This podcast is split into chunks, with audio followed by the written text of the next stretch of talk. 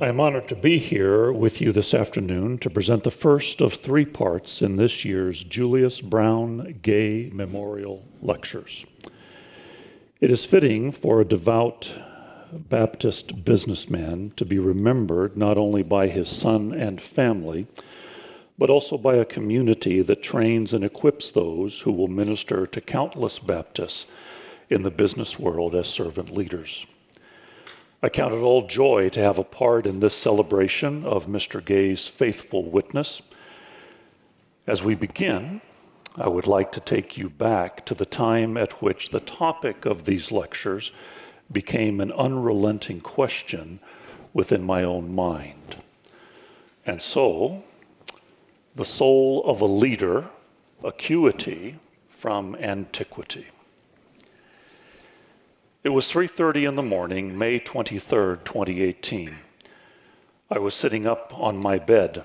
Outside my hotel window, the city of Chicago was fast asleep. I wished I was. My eyes were bloodshot from being up all night talking and texting with a couple of longtime friends. The Southwestern Seminary Board of Trustees had been meeting for many hours, and my friends and I were all hoping to hear some news from within that meeting. We were all concerned about the future of our seminary.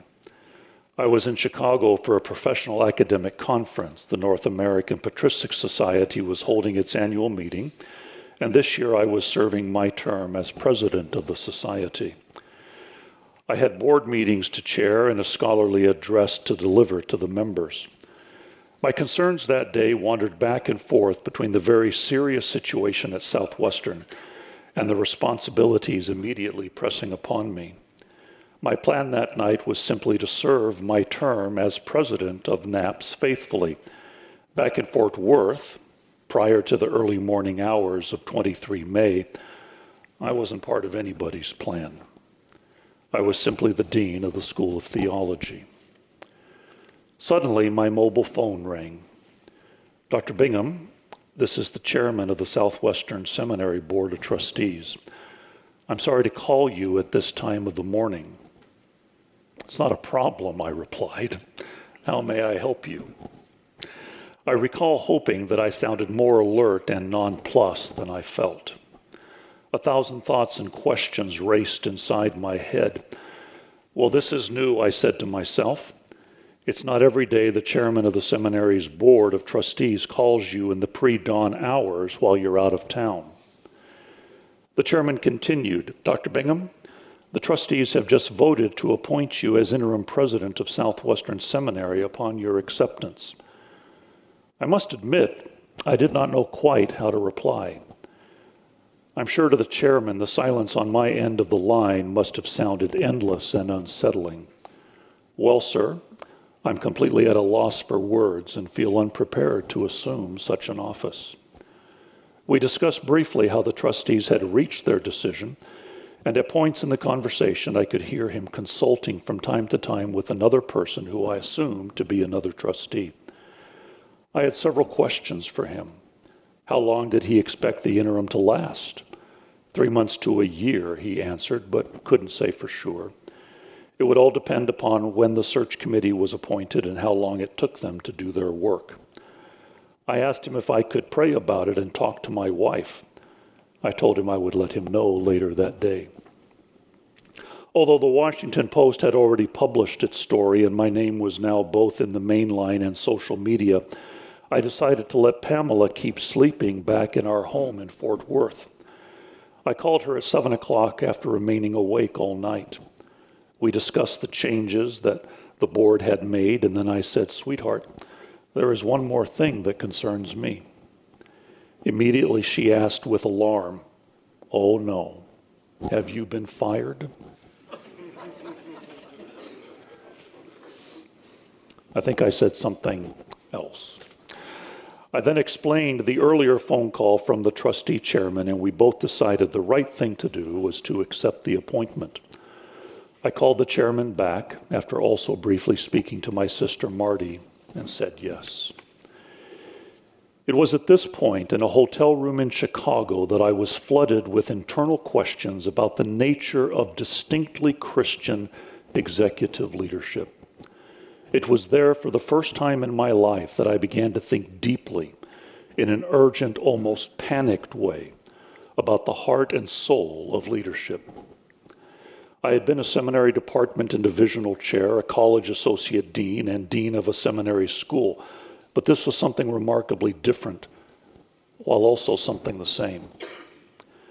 Academic study of the question of leadership has traced the development of thought through a variety of constructed theories great man theory, classical theory, scientific, environmental or worker needs, trait theory, group theory, situational or contingency, behavioral, organizational, transactional, leader follower, transformational, servant, social context, leadership, ethics, and moral development, biology, neuroscience, and system and authentic leadership.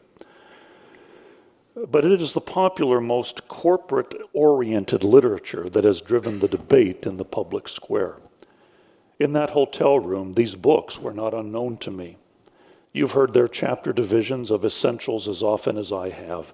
Be proactive, be goal minded, prioritize, mutuality, understand others, listen to others, synergize, renew yourself, get the right people on the bus, face reality, simplicity, discipline, technology, endurance of product, reframing goals, positive intentions, transform defeatism into possibility, correctly comprehend the problem, speak winning words, project an inspiring future, connect to maximize communication.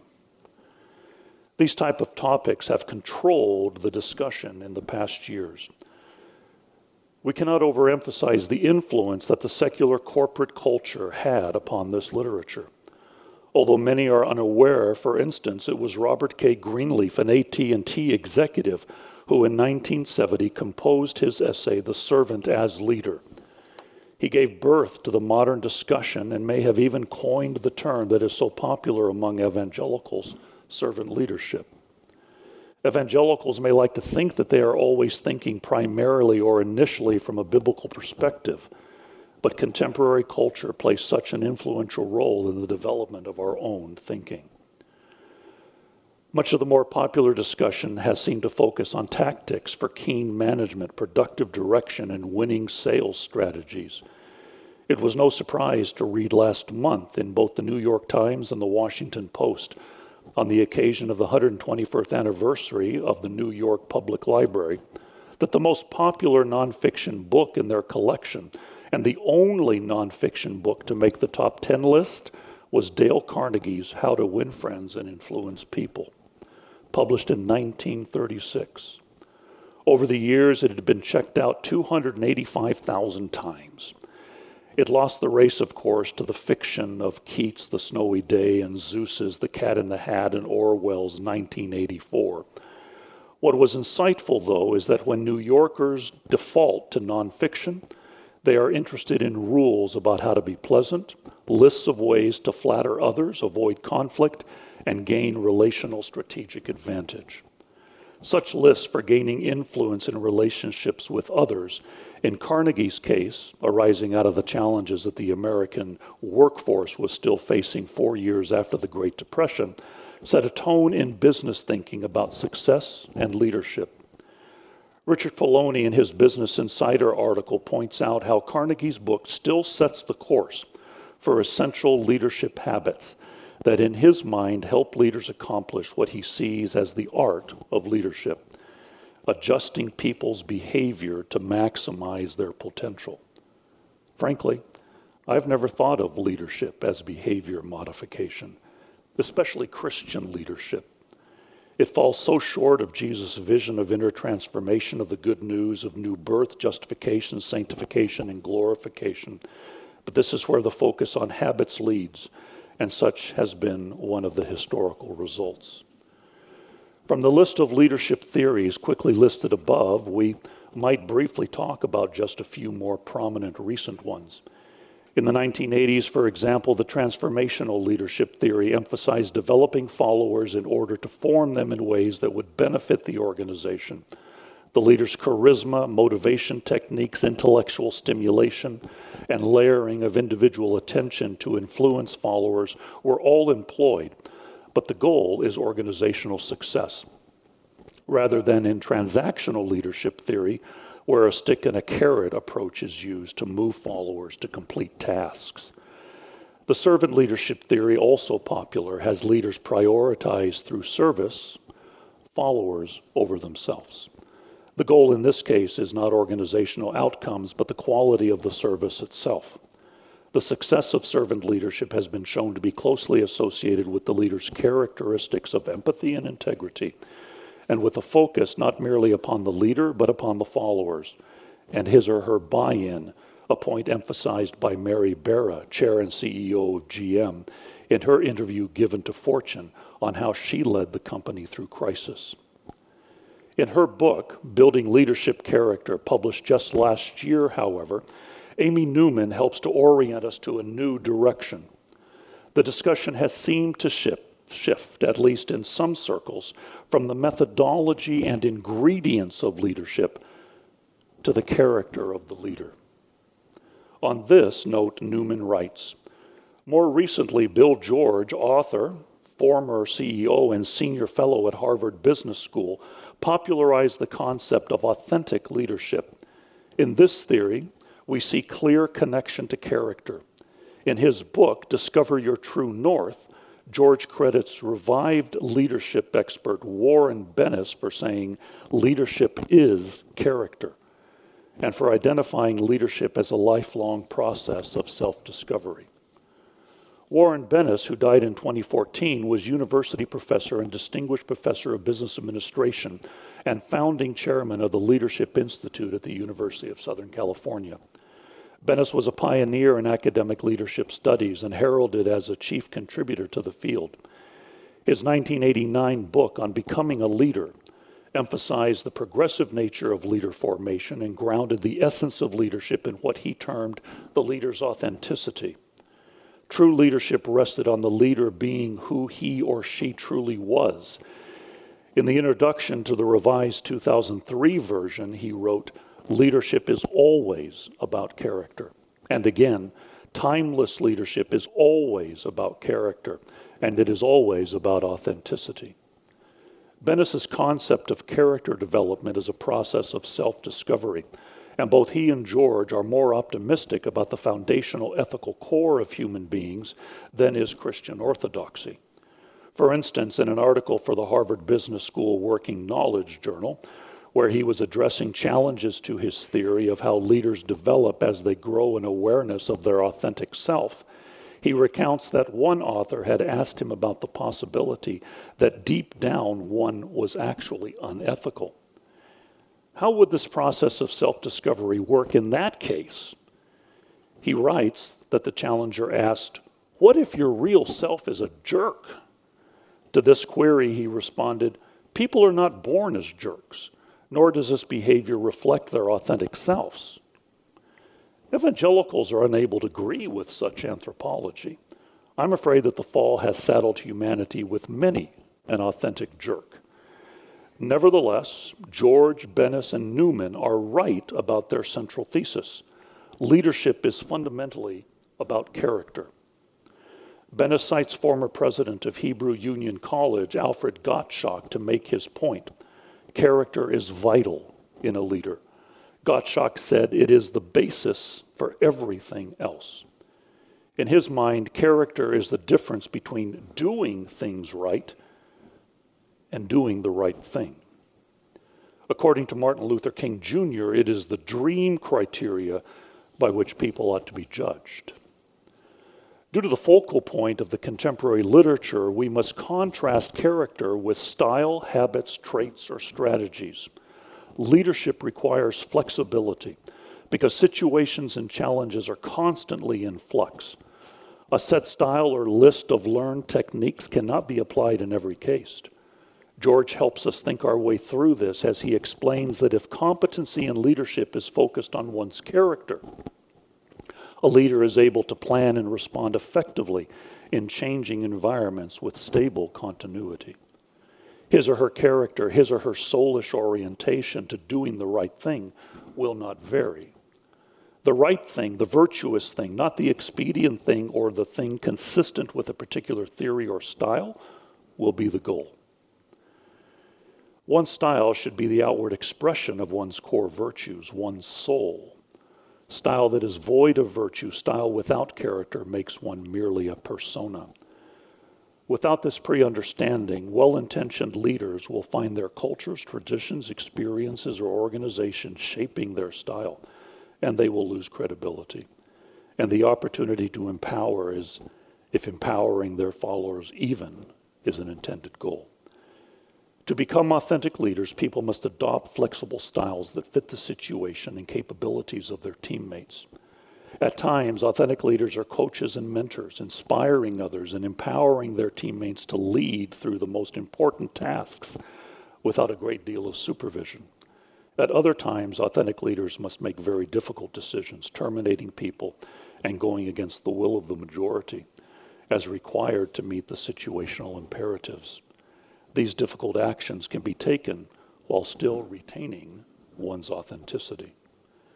Mary M. Crossan and her colleagues, in dialogue with Aristotle in contemporary studies, recognize in contrast with Bennis that character in broad swath can be good or bad, virtuous or not. Yet, helpfully for their purposes, they set forth that character only encompasses values that are virtuous. Furthermore, character involves a coherence or interconnectivity of the comprehensive set of virtues or character strengths, so that in their conception, the ontology of character is that it represents the wholeness of being. They explain more fully the link between character, versatility, and style, and the flexibility of a leader to adapt to different contexts and circumstances without drifting from the soul's steady, virtuous nature. The dimensions of a leader's character, they suggest, can be thought of as a repository of resources that leaders can use to adjust their behavior across situations so that their leadership behaviors remain virtuous. Contingency or situational theories of leadership tend to rely on competencies and leadership style to suggest that different situations call for different kinds of leadership. Such theories need to be adjusted with the understanding that different dimensions of one's character can be applied in different situations, broadening the versatility of leaders and thereby enabling them to adapt the correct the correct uh, action to the context dictating the type of leader that is required. Newman puts it this way rather than following a situational leadership model, for example, which tells leaders how to act in certain circumstances and figuring out what a leadership should what a leader should do, we can ask a deeper question. What kind of person do I want to be? Then we can ask, what skills do I need to get there? Frances Hesselbein, author and former CEO of the Girl Scouts, agrees with Crossan's view. She affirms that leadership is about how to be, not how to do. As she says in the end, we know it is the quality and character of the leader that determines the result. George argues that a shift in leadership theory has occurred in the direction that our discussion has been moving. An emphasis on authentic character rather than style or technique has taken the high ground. No longer is leadership about developing charisma emulating other leaders, looking good externally, and acting in one's self interest, as was so often the case in the late 20th century. Nor should leadership be conflated with your leadership style, managerial skills, or competencies. These capabilities are very important, but they are the outward manifestation of who you are as a person. You cannot fake it to make it, because people sense intuitively whether you are genuine. It is in this direction that I would like to see the discourse travel. However, I would prefer to put it on a bearing that arises out of Scripture and the Christian tradition. I am asking for a new focus on the essence of leadership, a new discourse about distinctively Christian leadership, a pivot, in short, from leadership to leader, from habits to character, from gaining followers to being virtuous. Let me repeat from leadership to leader, from habits to character, from gaining followers to being virtuous. I wish I had been able to put this all together that night in Chicago. I wasn't. I'm still being formed. What I hope to show in the rest of today's lecture and the two that follow is how portions of my thought on the question of what constitutes distinctive Christian leadership has developed. When we put the adjective Christian before the noun leadership, everything changes. The noun can no longer mean what it meant without its qualifier, without its modifier. We are not ultimately interested in a secular, Buddhist, or Muslim model of leadership. It is a Christian model that we seek.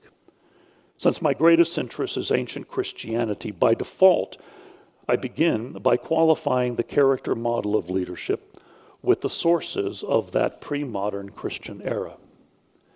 This will require, in my understanding, feasting also on the classics of Greco Roman culture. Learning from these texts, as well as the Old Testament, will help us understand both the New Testament and patristic literature.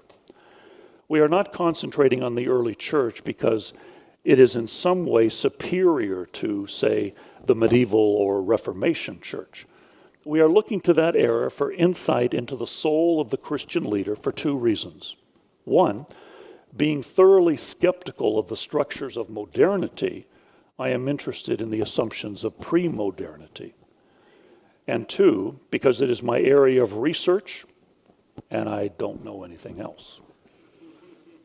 Come back with me then, if you will, to the late fourth century where we find Gregory of Nazianzus meditating upon the nature of Christian leadership and the dignity of the priestly pastoral office. In his second oration, we find a very sober and pious reflection on the character of the minister. He wrote the treatise within a unique set of circumstances.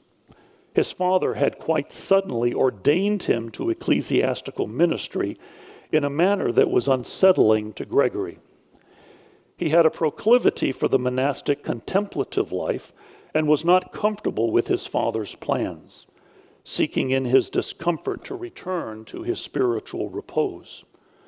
Apparently, also, he was ashamed to be associated with the contemporary predominant climate of Christian leadership.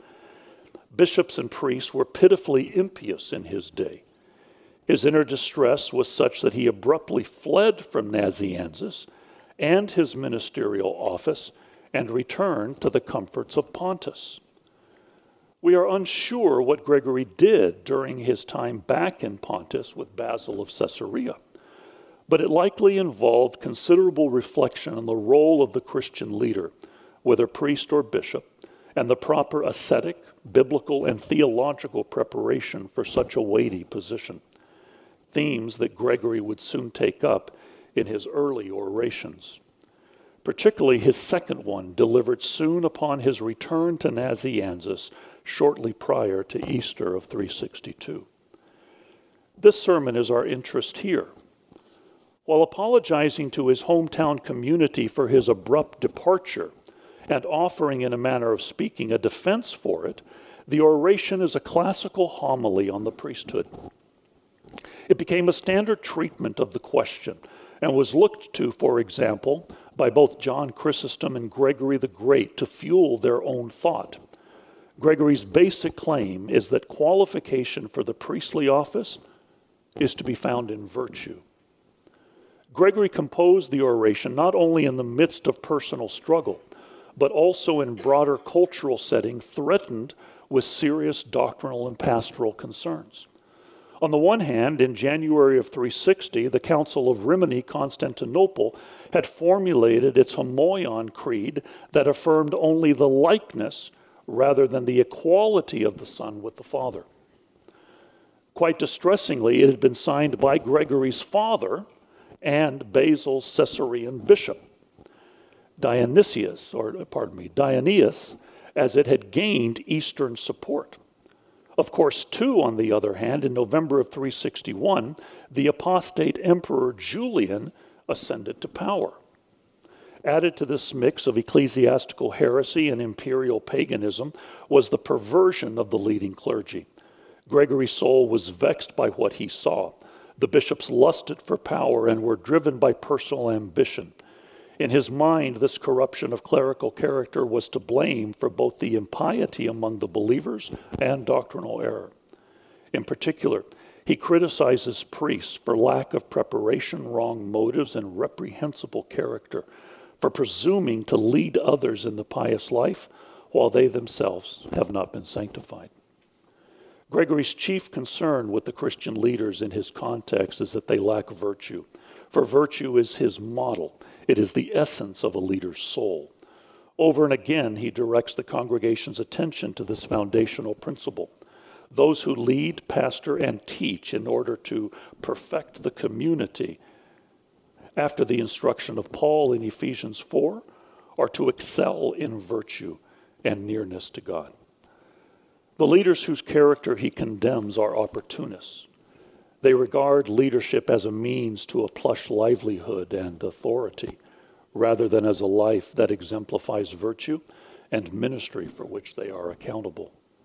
Gregory notes that as hard as it may be to submit to leadership, it is far more difficult to qualify as a leader, for the standards of virtue are so very high and so very rare.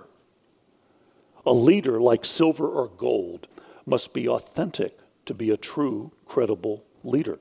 The value of a gilded or alloyed metal plummets in relation to a real precious metal. Likewise, leaders who will definitely find themselves in a dizzying array of situations can never ring false or alloyed. They must excel in virtue, although goodness takes root in our nature only slowly and with much difficulty and trial, while evil implants itself so quickly so easily. Would be leaders who are not formed with virtue cannot model goodness or character for their followers.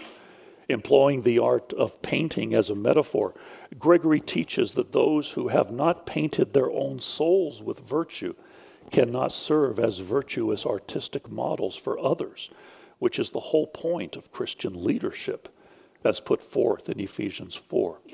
The body of Christ, the community that follows the leader, is to grow, to be built up, to gain maturity in love and doctrine by means of the leader's gifted ministry.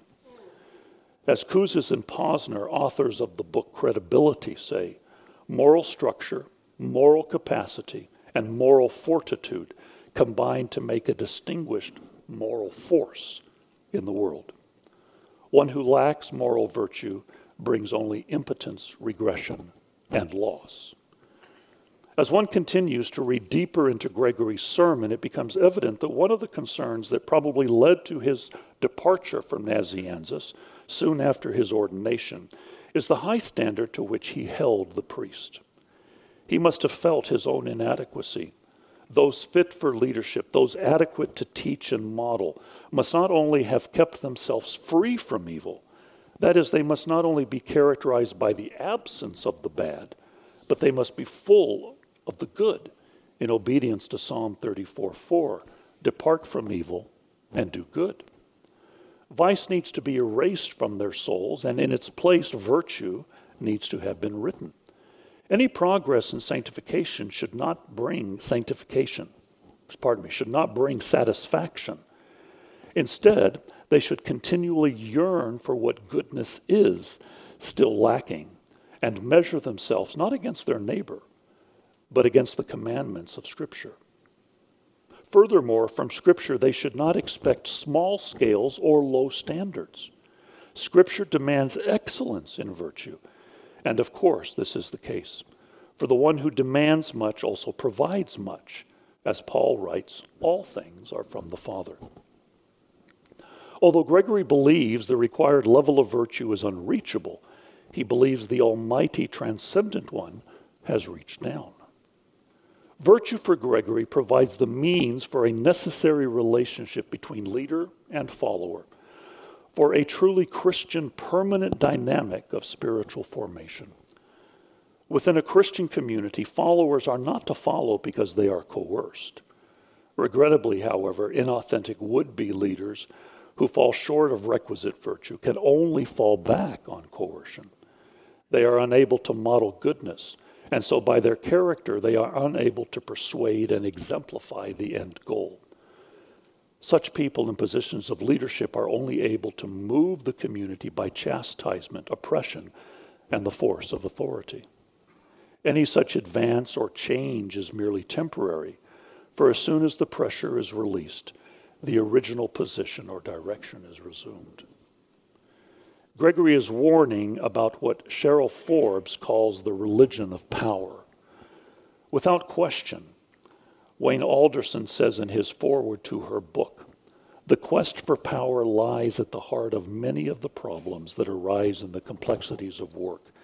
And when power becomes the goal, then love, dignity, and respect die. Those who concern themselves primarily with power, let's not call them leaders, are not seeking primarily to serve the follower or constituent. They act out of self interest. When someone has entered the sanctuary of power and begun walking down its aisles, Forbes argues, we know it. It shows in small ways at first, later in larger and larger ways. A person cannot disguise or hide it. The point of power is to be visible, and it promises visibility to the worshiper. For such people, achieving and maintaining power becomes their drive. For in power is the authority to force, and thereby to produce what they erroneously consider to be real advancement.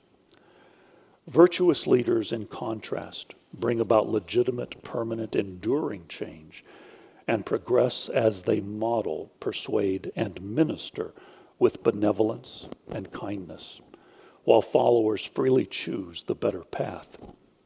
According to Gregory, virtuous leaders follow Peter's teaching shepherd the flock of God among you, exercising oversight, not under compulsion, but voluntarily. The authority by which the Christian leader leads is not power, but love, not force, but example, not coercion, but reasoned persuasion. Leaders have power, but power is safe only in the hands of those who humble themselves to serve, he says. Such leaders whose responsibility are human souls are not developed quickly even the secular theorists recognize this. Newman minces no words when she writes that character is developed over a lifetime. And Gregory believed that therefore leaders must be carefully prepared. Central to such preparation is a long and deep immersion in Scripture, and not just the memorization of a few pious phrases or a brief acquaintance with the Psalms, which was apparently the boast of some contemporary clergy. Thorough biblical and spiritual training would require years of preparation and could not be rushed. Little wonder, then, that Gregory's ideal minister might well be a man of gray hair and advanced age, until a prospective priest has, through long philosophical training, mastered his passions, purified his understanding, and sufficiently surpassed others in nearness to God. It would be dangerous to entrust him with the direction of souls or to place him as a mediator between God and humanity. In light of such a demanding view of leader formation, we should not be surprised to find that Gregory's ideal example for the Christian leader was the Hebrew lawgiver Moses. He was both suitably prepared by God to approach him and to lead the people of Israel toward real change. Suitability for leadership for Gregory was much less common than it might be for day, today. Candidates for office, in his mind, were rare.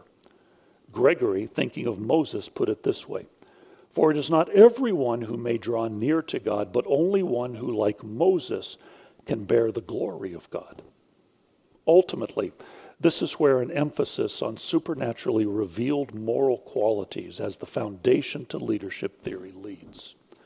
Christian leaders, those who are formed by God in trials of fire and through deep internalization of His Word, those who model exemplary progress in virtue, are uncommon, atypical, scarce, and out of the ordinary. One does not arrive at this relatively lonely place without practicing a monastic like constant devotion to prayer, fasting, memorization, and rumination on Scripture. Again, Gregory implies this is another reason why he initially withdrew from Nazianzus and returned to his contemplative life with Basil and Pontus. Progress in virtue is inseparably linked for him to the disciplines of radical discipleship. This is why, for Gregory, only Moses, who alone had climbed the mountain and penetrated to the interior of the cloud, was prepared to receive God's law and instruct the multitudes. Far from being opposed to the active life of pastoral care, the life of contemplation is presented as a requirement for effective priestly service. To accept a position of authority without this spiritual experience would be folly and peril. In her study, holy bishops in late antiquity, the nature of Christian leadership in an age of transition. Claudia Rapp recognizes Gregory's emph- emphasis concerning asceticism in leadership formation as a major component of ancient episcopal authority. Ascetic authority is the crucial, the critical link between spiritual authority and pragmatic authority following the persecutions, in step with their imitation of Jesus and the martyrs, bishops christened with spiritual authority by the Holy Spirit embrace the daily martyrdom of asceticism. If gifted and called by the Holy Spirit to this life, as John Chrysostom clarifies, if one possessed a genuine desire and noble purpose, the ascetic life was ideal for the formation of virtue. Such a life involved voluntary poverty, self denial, fasting, detachment from the world's consuming passions, silence with self introspection, and prayer in solitude, as well, of course, a thirst to know the divine mysteries. The ascetics spent their days reading and meditating on scriptures, reciting biblical verses, and chanting psalms. Even while they were engaged in manual labor to support themselves, their activity was accompanied by the continuous murmur of biblical recitation. It was this life, their experiences, struggles, immersion into scripture and prayer, that produced a certain type of leader teacher. Frequently, those ordained as priests and bishop were not truly spiritual men, but instead self promoting, well educated, rhetorically polished, administratively skilled, prosperous, well respected, prominent members of the community. Their teaching was based on formal learning, directed to large groups and comprised of doctrinal and moral instruction aimed at diverse audiences in order to keep them moving towards general Christian morality. The teaching of such a bishop was not that of a spiritual guide, designed to encourage his audience to imitate his example and to change their lives in dramatic ways on the narrow path to personal perfection. Such teaching was not characterized by life lessons that emerged from the text and were illuminated by a life of radical discipleship. It was unlike the instruction that characterized, for instance, the ascetic desert fathers. For them, teaching consisted of practical advice on how to achieve personal spiritual progress. The mature within the desert community, as bearers of the Holy Spirit, would impart to a disciple wisdom gained through biblical meditation and prayer within the trenches of asceticism through close personal encounter. They would do so as fathers. For Gregory, the time he had spent in the ascetic life had formed him in ways essential for his return to Nazianzus and the ministry of servant leadership there. He understood his life of deprivation and contemplation to be a sacrificial offering to Jesus for the bounty of salvation. He sacrificed his property, fame, health, and his words. He came to despise these things in comparison to his affection for Christ. There in his own wilderness, he hungered for wisdom and knowledge, and he writes, The words of God were made sweet as honeycombs to me. He also found moderation of anger and curbing of the tongue, the restraint of the eyes, the discipline of the belly, and the trampling underfoot of the glory which clings to the earth. In the end, Gregory's departure and subsequent return to Nazianzus underscores that for him, Christian leadership is founded on the character of the person, and this character is to be modeled.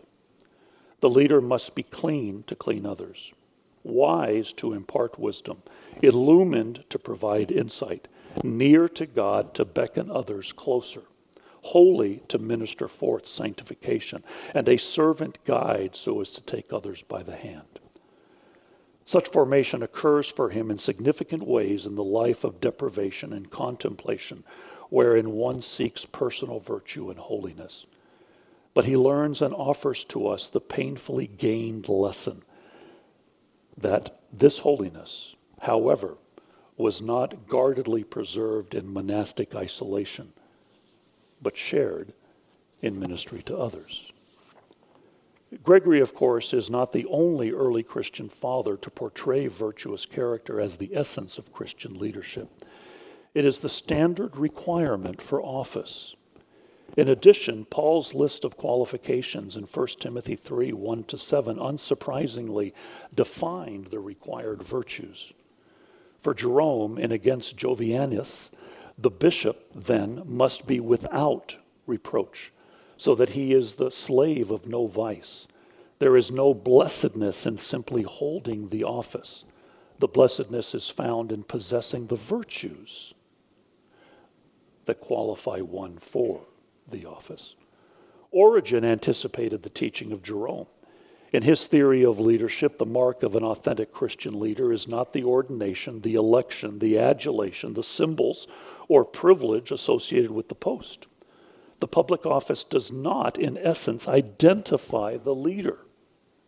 Frequently, he notes, those who are ambitious and fixed on earthly things ascend to an exalted position, while those who are spiritual remain among the common multitudes. Nevertheless, he says, whoever has in himself those virtues that Paul lists about a bishop even if he is not a bishop before men, is a bishop before God. It is virtue that makes a bishop, not the ordination of men. We see in John Chrysostom's sermon on 1 Timothy that when he begins to treat 1 Timothy chapter 3 verses 1 through 4, he clarifies for the congregation that when Paul speaks about the episcopal office, he sets out with showing what sort of person a bishop ought to be. He is in first place concerned with addressing the meaning of the first verse. What is the nature of the bishop's underlying desire for the work of the episcopacy? What does he want out of it? The proper desire, the virtuous motive, is not a covetousness for dominion, authority, or power, but a desire to protect the church. Surprisingly, in his sermon, Chrysostom finds Paul's list to be only a list of moderate rather than excessive requirements. The more radical teachings of Christ, he thinks, are missing for pragmatic first century reasons. After all, he allows marriage, does not require the bishop to be crucified to the world or to lay down his life for others, and does not demand that he be an angel who is above human passion. He concludes that it must have been the case that no such angelic candidates were available to meet the church's desperate needs in the first century. His words regarding the moderate standards for leadership, however, disappear when he composes his treatise on the priesthood. Paul's situation may have influenced his first century list, but other texts seem to contribute to a portrayal of the awesome responsibility priests carry to watch over the community's soul, to teach them and warn them of approaching moral danger, appearing to argue that those who have withdrawn to the seclusion of the recluse ascetic life do not face the more difficult moral challenges of those in daily priestly congregational service. He clarifies the towering standards of virtue demanded of a communal leader. When we consider the priesthood, we are not talking about something earthly like an army or a kingdom, but about an office which needs the virtues of an angel. For the soul of the priest ought to be purer than the very sunbeams, in order that the Holy Spirit may not leave him desolate, in order that he may be able to say, Now I live, and yet no longer I, but Christ lives in me. Although Chrysostom readily acknowledges his own darkness and inadequacy, he is immovable on the standards for Christian leadership. His soul is to be virtuous, and its virtue is to be both light and salt. The soul of the priest should shine like a light beaming over the whole earth. Priests are the salt of the earth. In these lectures, I have one simple claim Christian leadership is fundamentally an issue of virtuous character. Put more succinctly, leadership is character. Leaders are not identified by followers. You know a leader's soul by its virtue. I am not interested here in issues of management or church government. And as others have done, I am not suggesting that character is one quality among others, like charisma, listening, or positive attitudes that motivate followers to follow. Such books can be helpful, but the concern is not constructing a person who attracts followers. That may be an outcome of being a virtuous leader. The concern is the presence of virtue. I am interested in the individual's virtuous qualities, what I am conveniently calling his or her soul, or if you like, his or her heart. In this first lecture, I have tried to argue the basic thesis with support from both the broader corporate popular literature and then to qualify it in a distinctly Christian fashion with the aid of voices from ancient Christianity. Although I will not ignore contemporary material, my major sources in these lectures will be from antiquity, both the pagan Greco Roman writings and those of early Christianity. And since our survey to this point has demonstrated the prominence of Paul's words to Timothy, the virtues identified by the apostle will guide our discussion. Since our time is limited, we will confine ourselves to the study of only two. I have selected them because within antiquity, they not only identified a particular ethical commitment of their own, but also represented a cluster of other virtues. Also, the first one peers deeply into the interior desires and drive of the would be leader, while the second addresses the person's outward orientation toward others. In 440 of our common era, Isidore of Pelusium, an Egyptian monk, sent to someone named Eustathius a copy of John Chrysostom's On the Priesthood. He recommended it to Eustathius because he expected that he would derive profit from it, as everybody usually does. For there is no single heart that has not been moved he says, to divine love by reading this book. All will discover therein their virtues or reproach. I pray that as we revisit John and others, you will derive profit, be moved to divine love, and discover your own virtues. Thank you.